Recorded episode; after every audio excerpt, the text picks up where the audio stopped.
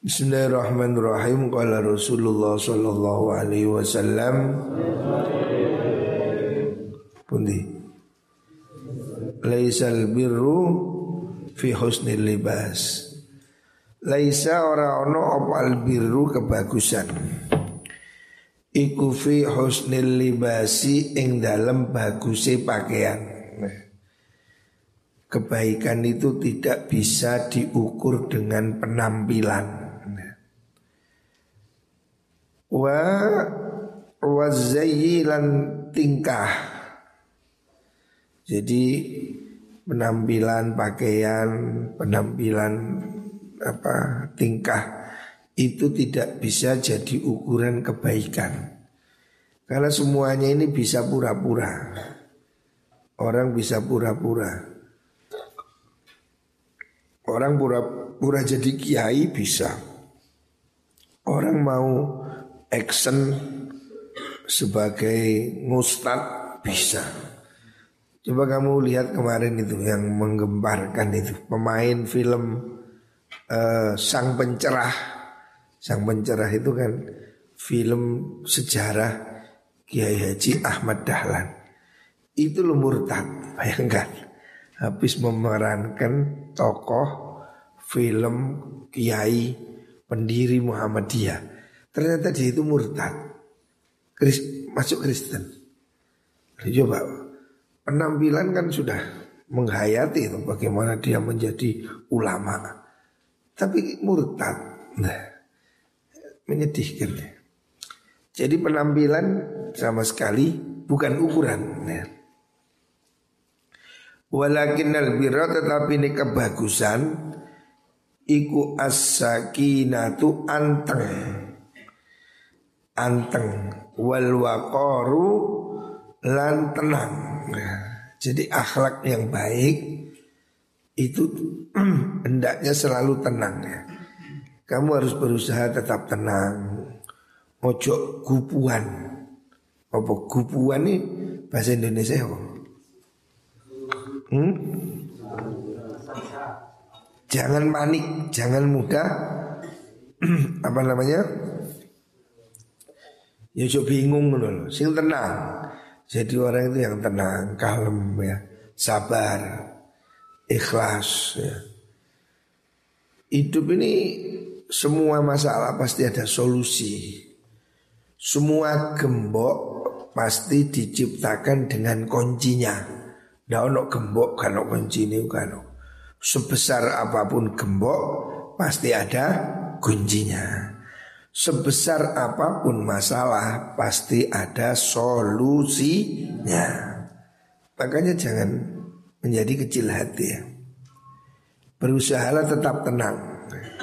Walaupun hidup susah, walaupun hidup dalam tekanan, tapi berusaha tetap tenang. Wakor. Jangan kubuh, jangan panik ya. Banyak orang itu menjadi ribet, menjadi apa namanya celaka itu karena ketakutan. Jadi konon dulu ada apa itu wabah seperti pandemi ini, taun, taun itu kan ya makhluknya Gusti Allah. Covid juga makhluknya Gusti Allah. Ada wabah taun mau masuk sebuah kota. Ditanya oleh seorang ulama, ini Taun mau masuk kota sana iya Berapa jumlah kurbannya? Ya lima ribu. Wah. Ternyata Taun terjadi kurbannya lima puluh ribu. Ditegur oleh kiai ini. Katanya kamu mau ngambil korban lima ribu. Ini kok lima puluh ribu yang mati ini? Kata dia yang mati karena Taun lima ribu. Yang empat puluh lima ribu itu mati karena ketakutan. Ya ketakutan yang bikin mati gitu ya. Makanya takut itu membunuhmu. Jadi jangan takutan, tenang. Situasi seperti ini wabah ya. Berusaha tenang ya. Waspada ya. Hati-hati jaga protokol kesehatan tapi jangan panik ya. Jangan panik. Berusaha tetap tenang. Kita mempunyai kekuatan yaitu Gusti Allah. Jangan panik. Kayak wong gak pangeran nih. Memang ini penyakit ini wabah ini ya menakutkan lah bagi sebagian orang. Tetapi ketahuilah bahwa sesungguhnya semua apa pun yang terjadi ini kehendaknya Gusti Allah. Yang bisa menghentikan ya Allah. Makanya ikhtiar-ikhtiar itu ya hanya sebatas usaha. Saya ada teman di Surabaya ini yang selalu pakai masker dan selalu jaga protokol kesehatan standar orang kaya. Ya kena covid mati. Kemarin saya ke Surabaya ketemu teman-teman. Saya pakai masker. Dia bilang Gus, apa apa hilang itu si Anu siapa? Iya meninggal Gus loh. Iya iya. Padahal dia sudah pakai masker. Sudah hati-hati. Ya wis takdiri Gusti Allah. Jangan takut ya. Hati-hati ya.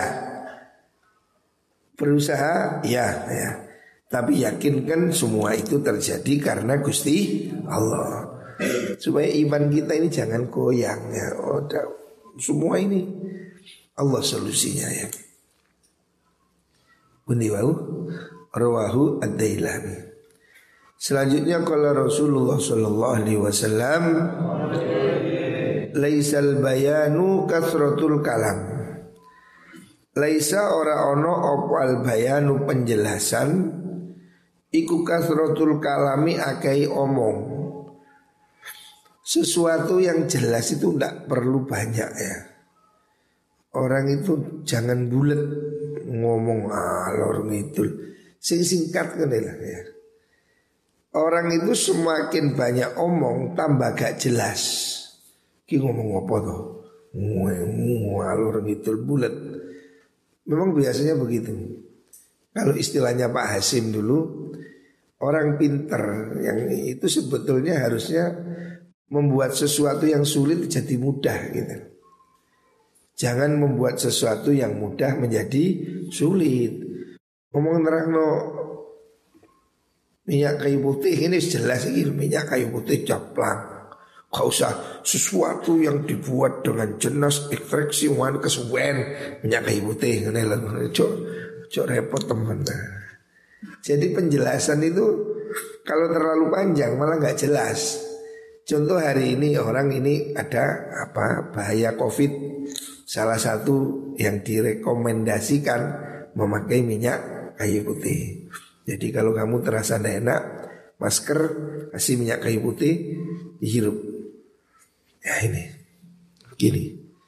Contoh, Gak usah kamu terus memberi penjelasan bahwa di dalam zat Elikariptus itu terdapat sesuatu yang mereka semua lah ngomong lagi nggak ini selesai. Jangan terlalu panjang, wong malah belenger nerang asal usulnya, sifat-sifatnya, kandungan kimianya, uh, kohesi, adalah apa? Ngomong wae minyak kayu putih baik, pakai selesai. Jadi penjelasan itu tidak perlu panjang lebar. Ya. Tetapi cukup walakin faslun. Tetapi cukup kalam fasol. Kalam fasol itu ucapan yang ringkas, tegas. Ini halal, haram, baik, buruk, yang tegas Ojo murid yaitu seandainya jikalau kesuwen ngomong sing tegas saya ini halal, ini haram, ini baik ya. Tetapi penjelasan itu harus fasol, tegas. Ya.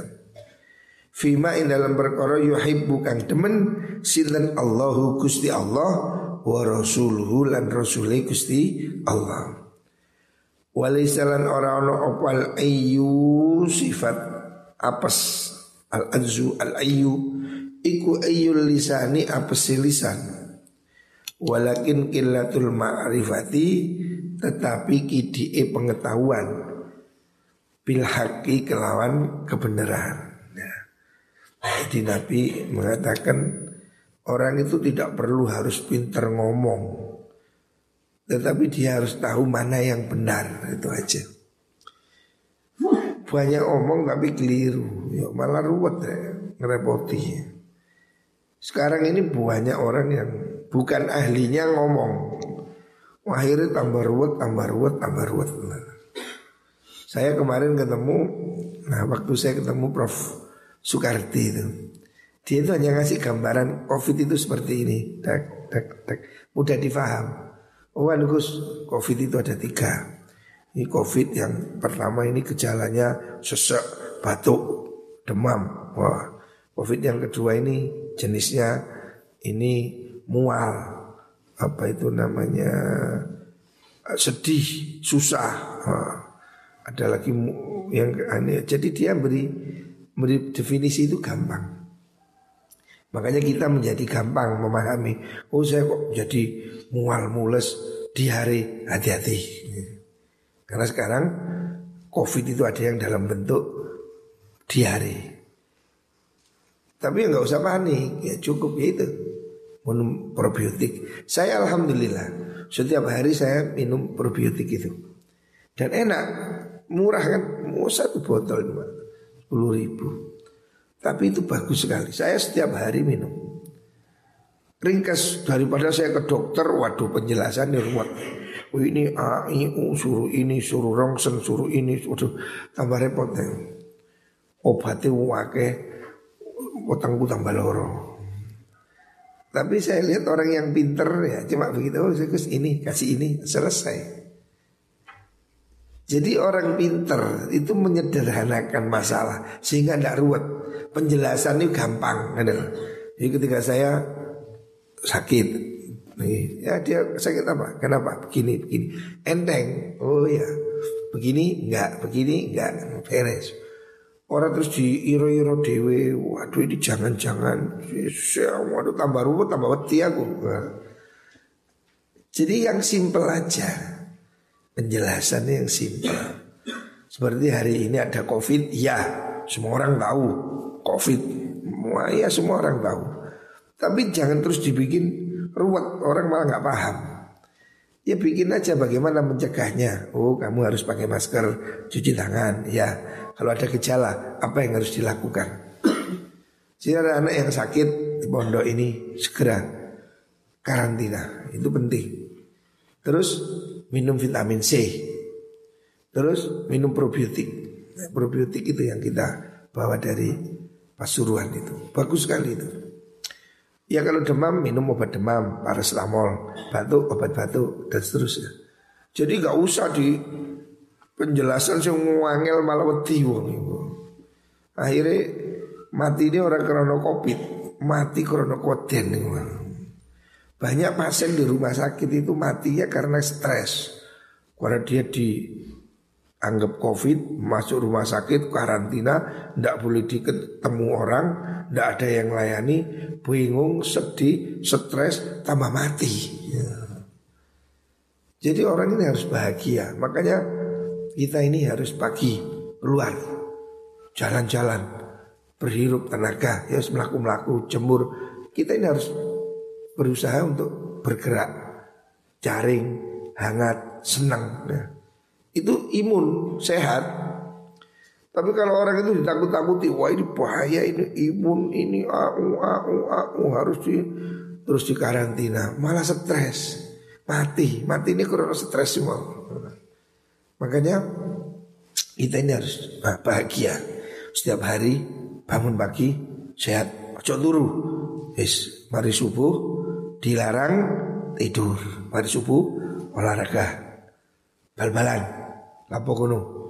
Atus sarapan sekolah ya. Insya Allah sehat. Buktinya alhamdulillah sehat ya. Kita semua muka-muka sehat. Rawahu Dailami. Laisa ora ono opal jihad jihad. Iku ayat riba yen to mukul sapa arrajul wong lanang bisayfihi kelawan pedangi rajul fi sabilillahi ing dalem ngeluhurakan agamanya Allah. Coba ini. Kanjeng Nabi sendiri ya yang menyatakan ini Nabi ya. Hadis riwayat Ibnu Azakir. Nabi mengatakan jihad itu tidak harus perang. Ini loh orang itu salah paham. Jihad perang. Jihad itu tidak harus perang. Ngaji ya tak Orang ini menjadi galak, kok pengen ngebom, Kepingin apa lagi itu? Jihad itu tidak harus kekerasan ya. Lihat Lihat keadaannya Jihad bagi kita hari ini Jihad bagaimana hidup yang baik. Innamal jihadu angin mesti utai jihad Ikuman awan wong ala kang ngingoni sopeman walidayhi ing wong tua loro man. Nah ini loh. Jihad itu ngingoni wong tua. Berbakti pada orang tua itu jihad. Betul, rumah. Nah. Jihad itu bukan hanya perang, itu bodoh sekali orang memaknai jihad itu mesti perang. Terus kita ini mesti galak. Tidak begitu. Dengar ini. Rasulullah Shallallahu Alaihi Wasallam Kanjeng Nabi menyatakan jihad itu tidak harus perang. Dengar, jihad tidak harus perang. Jihad tidak selalu angkat senjata. Tidak. Ini buktinya. Nabi mengatakan jihad man ala. Siapa orang bekerja untuk mencukupi orang tuanya, ya ngopeni wong tua, ngeramut wong tua itu juga bagian dari jihad. Jadi jihad itu tidak harus perang ya. Orang ini selalu menyempitkan makna jihad sebagai perang. Kemudian mati di jalan Allah. Ya, dengar. Mati di jalan Allah itu penting. Ya, betul. Tetapi hidup di jalan Allah juga tidak kalah penting. Hidup di jalan Allah ini penting. Kamu hidup yang baik, tertib, ibadah, matinya api, penting. Cuma cuma mikir mati, mati di jalan Allah penting. Tetapi hidup di jalan Allah juga tidak kalah penting. Bagaimana kamu mati itu penting. Tetapi bagaimana kamu hidup itu juga penting. Ojo mikir mati tok kon niku.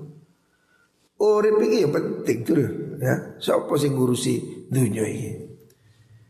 Jadi jangan hanya mikir mati di jalan Allah Itu penting Tetapi hidup di jalan Allah juga lebih penting Hidup yang baik Hidup yang terhormat Hidup yang apa Memenuhi perintah syariat Ini penting Bukan hanya mati Hidup baik ini penting. Makanya Rasulullah SAW mengatakan jihad itu tidak harus perang. Ya, itu pemikiran yang sempit. Ngopeni wong tua me, apa? Ngopeni bahasa Jawa, bahasa Indonesia apa? Merawat orang tua itu jihad visabilillah. Jadi kamu harus punya keinginan hidup yang baik, mencukupi orang tua, merawat orang tua, itu jihad fi sabilillah. Wa ala lan ngingoni sapa wong waladahu ing anake wong. Ngingoni anak, merawat anak itu juga jihad ya. Jihad itu tidak harus perang. Ini orang mabuk jihad. Kemudian anaknya ditinggal, istrinya diterlantarkan itu jihad ke mana itu? Jihad yang benar kamu hari ini bekerja yang baik, bekerja yang halal, jangan mencuri, jangan mengemis, itu jihad. Mencukupi kebutuhanmu supaya kamu hidup terhormat, tidak minta-minta, tidak mencuri, itu jihad. Kamu mengopeni orang tuamu, merawat orang tuamu, merawat anak keluargamu, itu jihad. Jadi kamu kerja nyupir untuk nyukupi anak istri, jihad. Jihad di pasar, jihad di sawah sambil macul. Wah, mikul pacul. Nah, jihad jihad dalam ekonomi, jihad dalam pendidikan, semua ini ini jihad ya. Tidak harus dengan pedang. Kata siapa? Kata kanjeng Nabi. Fahuwa mengkotai wong iku fi jihadin ing dalam jihad. Ini Nabi menjelaskan begini. Orang bekerja nyukupi orang tua. bekerja untuk menyukupi keluarga itu jihad fahuwa fi jihad Waman utai sapane wong iku alangi ngoni sapa wong sapa wong. Nafsahu ing awak dhewe ne wong. Fakafa nuli nyegah sapa wong ha ing nafsu. Aninasi sangking menungso maksudnya siapa bekerja mencukupi kebutuhannya supaya tidak minta-minta. Fahuwa mongkoteman iku fi jihadin ing dalam jihad. Jadi kamu bekerja supaya nggak minta Supaya nggak nyolong Supaya nggak ngemis. Itu juga jihad. Jadi jihad jangan disempitkan harus perang ya. Hari ini kita berjihad keilmuan. Ngaji sing sergap jihad. Supaya agama ini tetap berkembang. Ini jihad. Ngajar di pesantren, jihad. Supaya mereka anak-anak ini bisa ngaji. Kita ini berjihad, ya, berperang, berperang melawan kebodohan. Nah, jihad memajukan masyarakat. Kita sedang berjihad. Semua hal-hal yang baik itu jihad fi sabilillah.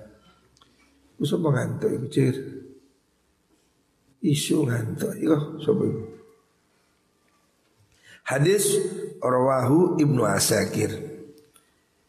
Selanjutnya laisal mu'min billadhi yashba'u wajaruhu ja'iun ila jambaihi.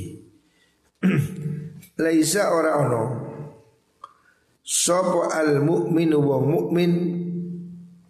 Iku billadhi wong Yashba'u kang warek sopo alladhi? Wajaruhu hali utawi tonggone alladzi iku jaiun wong kang luwe kelaparan ila jambahi maring lambung lurune uh, alladzi Rasulullah Shallallahu Alaihi Wasallam mengingatkan tentang wajib kita peduli pada orang lain. Peduli pada orang lain ini adalah ibadah ya. Bahkan Nabi mengaitkannya dengan iman.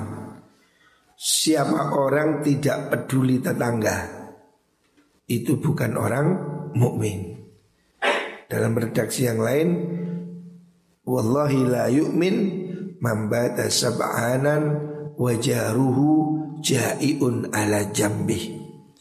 Demi Allah bukan orang mukmin, tidak sempurna iman apabila orang itu kenyang tetapi tetangganya kelaparan dan dia tahu ya, kalau nggak tahu lain kalau kamu tahu tetanggamu itu lapar kamu mangan foya-foya nggak ngirim nggak peduli. Berarti kamu bukan orang mukmin. Jadi mukmin itu juga diukur dengan kepedulian. Mukmin tidak hanya diukur dengan sholat ya.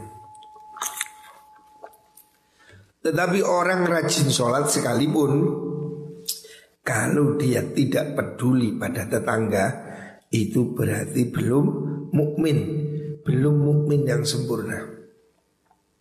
Jadi peduli pada tetangga ini penting. Peduli pada sekitar. Kalau di pondok ya peduli sama temen. Jangan kamu mangan enak kriuk kriuk kriuk. Konjone ngiler ngiler Ya pantas-pantas sih tawanan. Moga eh eh monggo. Ngono cocok. Ojo kon mangan dewi Dokasin Disingit no lemari Cokot tikus Jangan pelit ya. Berbagilah dengan temanmu. Kalau kamu di rumah Berbagilah dengan tetanggamu. Jadi kalau kamu masak Tetanggamu antari Kalau kamu dikirim Di pondok ya Dijenguk ya gue lah oleh-oleh apa mbuh tilo apa? Apa janggai marning walaupun itu remeh tapi berusahalah kamu berbagi ojo lek dikirim terus didekemi dhewe karene ku mulai mana medit itu jenenge jadi kamu itu harus mau berbagi kalau dikirim ngomong orang bapakmu pak akan buh telo-telo godok, buh gedang goreng, kasih temanmu. Kalau kamu saling memberi, maka kamu akan saling mencintai. Dulu saya di pondok ya, kamar saya dulu. Kita ini bikin aturan tidak tertulis. Urunan gula, teh, kopi. Jadi kalau pulang selalu semua bawa gula, bawa teh. Dan setiap hari di kamar itu ada minum. Gantian yang bikin itu. Jadi nggak usah iren-iren. Jadi di kamar saya itu dulu setiap hari selalu minumnya teh. Ya kadang minum keran biasa di pondok ya. Itu Pepsi namanya. Pepsi, Pepsi ya. Tapi ya kalau kita itu dulu kamar saya itu kalau pagi ya teh ya kopi. Karena kita semua kalau pulang itu bawa. Kalau pulang bawa gula kopi. Sehingga di kamar itu gula kopi teh lengkap. Terus setiap hari gantian beli air, beli air panas. Kalau di Lirboyo namanya jarang. Mbok jenenge kok jarang, beli jarang. Beli air panas. Belinya pakai apa? Pakai cibuk. Jadi cibuk mari goreng jeding gitu ku wedang biasa. Udah karena ya sikat. Zaman biyen pondok rukun ngombe be cibuk. Udah sikat, biasa ngombe bareng-bareng. Di pondok itu rukun saya dulu. Jadi nggak hitung-hitungan gula teh itu milik bersama dan diminum bersama. Jadi kalau bikin itu setiap hari sak cibuk atau sak rantang itu pagi. Gantian saya beli. Besok siapa? Itu sehingga suasana di kamar itu akrab. Dan tidak pernah ada kehilangan. Kamar saya dulu selama saya mondok 8 tahun tidak pernah kehilangan. Walaupun tidak ada locker tidak ada dikunci. Karena kita ini menjaga ya. Sak kamar ini menjaga kekompakan jadi tidak ada kemalingan. Saya selama mondok tidak pernah kehilangan. Duit tidak pernah kehilangan. Tapi memang kita jaga saat kamar ini kompak. Jangan ada kehilangan gitu. Sehingga ya kamar juga tertib. Oh, anak luar jangan boleh masuk. Tertib dijaga, saling menjaga. Jadi situasi lokasi apa yang namanya ini lingkungan ini bisa kita bentuk. Saya dulu di kamar teman saya di pondok ini saling memberi. Kalau dikirim ya dibagi. Pertama saya tidak ngerti. Saya pertama mondok itu bawa nasi cuma sak keropak, tahu keropak. Ya wadah kecil itu loh, wadah berkat itu. Tak kira dimakan sendiri. Ternyata setelah di pondok teman saya bawa sak kerenjang, bawa sak ember. Waduh malu saya. Saya pulang bilang ibu saya bu, kalau balik ke pondok bawa ember. Lu buat apa? Teman-teman bawa nasi segitu. Oh iya. Jadi saya kalau bawa masih yang banyak supaya kita berbagi sak kamar kante berikan kamar sebelah saya kamar saya itu apa baik sama tetangga karena tetangga tetangga ini kalau kita dikirim banyak kamar sebelah diberi kamar sebelah diberi jadi ciptakan lingkungan yang menyenangkan ya ojo sak kamar perut-perutan tidak bagus ya jadi orang itu yang ringan, yang enteng, yang menyenangkan. Contoh ya dalam kamar itu. Kamar jangan ada yang kotor. Kalau ada kelimburuan tuh yang lain marah. Hei, ini sopo gitu kelambi hei, hei, rame. Jadi kamar bersih. Kalau kamar itu kelambi diuntal-untal. Dua ada sarung, tiga bantal. Iku kelambi itu loh. Biasakan ya, saling ingetin. Ada pakaian jatuh, naikkan. Saling mengingatkan, saling menolong. Ya. Ini supaya kamu itu hidup senang. Karena kalau kamu ini temannya baik, hidup jadi baik. Makanya ada istilah aljar kobledar. Pilih tetangga sebelum pilih rumah. Jadi teman ini faktor penting, tetangga. Makanya usahakan kamar itu sing rukun. Harus bersih. Harus disiplin. Jadi harus saling mengingatkan. Di kamar saya dulu jam sekian lampu dimatikan. Ya sudah, dimatikan. Saya sendiri kalau mau belajar malam hari ya pergi ke tempat lain karena kamar saya jam segini lampu dimatikan. Ya saya tidak berani hidupkan. Ya saya pergi ke aula ke mana sinau sendiri. Ini harus dijaga kekompakan gitu. Makanya Rasulullah Shallallahu Alaihi Wasallam mengingatkan kewajiban kita pada tetangga. Kita harus mau berbagi. Bahkan Al-Quran juga mengecam keras itu. Mengatakan alladhi yukadzibu biddin. Fadzalikal ladzi yadu'ul yatim wala yahuddu ala ta'amin miskin. Tidak peduli wala itu tidak peduli, tidak menggerakkan memberi makan orang miskin. Itu dikecam oleh Al-Qur'an. Bukan hanya yang tidak memberi, tidak peduli itu sudah dikecam oleh Al-Qur'an. Makanya kita di pondok di Anur ini kita bikin lazis kita selalu ingin peduli siapa pun mondok di sini kita bantu yang tidak mampu kita bantu tapi harus saling membantu re.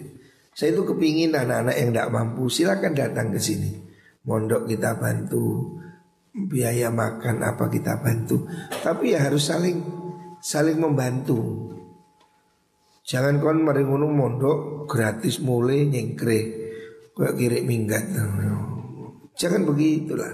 Kita ini harus saling membantu. Banyak anak itu kadang nipu. Di pondok minta gratis, di pondok minta beasiswa. Mari ngono mulai kuliah. Lu kok penak menek mondok jaluk gratis. Kuliah gelem bayar. Ini kan penipuan. Kemarin itu Bapak anak datang. Itu kan ada anak Lazis. Saya kan bilang mondok kita, oke kita bantu Lazis. Tapi setelah itu satu tahun tinggallah di sini bantu pondok, apakah bantu kebersihan atau bantu mengajar, sehingga kita ini saling memberi.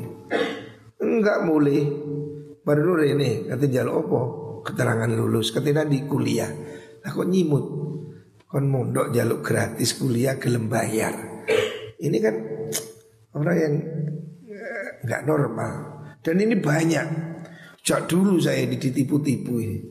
Ya kok mentolong Mondok mesti jaluk gratis Ya wis Saya nggak pernah nolak santri Nggak pernah Orang mau mondok ya sudah monggo Gak bayar monggo Saya nggak pernah nolak santri Tapi mbok yo cok mentolong nemen Ono arek mondok gratis Gak bayar SPP Gak bayar makan sushi sudah Saya ini nggak nolak silakan kita tidak pernah nolak santri yang tidak mampu. Itu sejak dulu. Tapi anehnya itu loh, anehnya. Nek mondok jari gak mampu, terus kuliah mampu. Ono arek mondok kini 6 tahun gratis. Sak mangan-mangane gratis. Barene boyong mulai. Oleh setahun rini tak takoni, nanti kon kuliah. Kuliah ke di dan anu. Tinggal di mana? Kontrak. Berapa kontrak rumah? 6 juta setahun. Iya, batinku. Pondok biar jaluk gratis saya ingin kuliah ngontrak omah Ini asem Oh begini Jadi orang ini banyak yang medit. Iku jenis wong medit, pelit, bakhil. Nang pondok jaluk gratis tapi kuliah gelem bayar. Oh ini sudah berkali-kali seperti ini. Kita ini ndak ndak ndak apa ya? Ndak berat. Kita ini selalu membantu. Di pondok kita ini ndak pernah nolak orang Ndak pernah. Orang nggak mampu monggo, nggak kuat bayar monggo, gratis monggo. Yang penting jujur. Nah sedih ini banyak orang mondok gratis terus kuliah bayar. Kok nemen-men lek ngenyek ini. Mondok buat gratis no kuliah buat bayar. Ya mentoloi jadi. Makanya ya yang jujur lah kita ini ayo saling bantu ya. Muka-muka dibalas oleh Gusti Allah.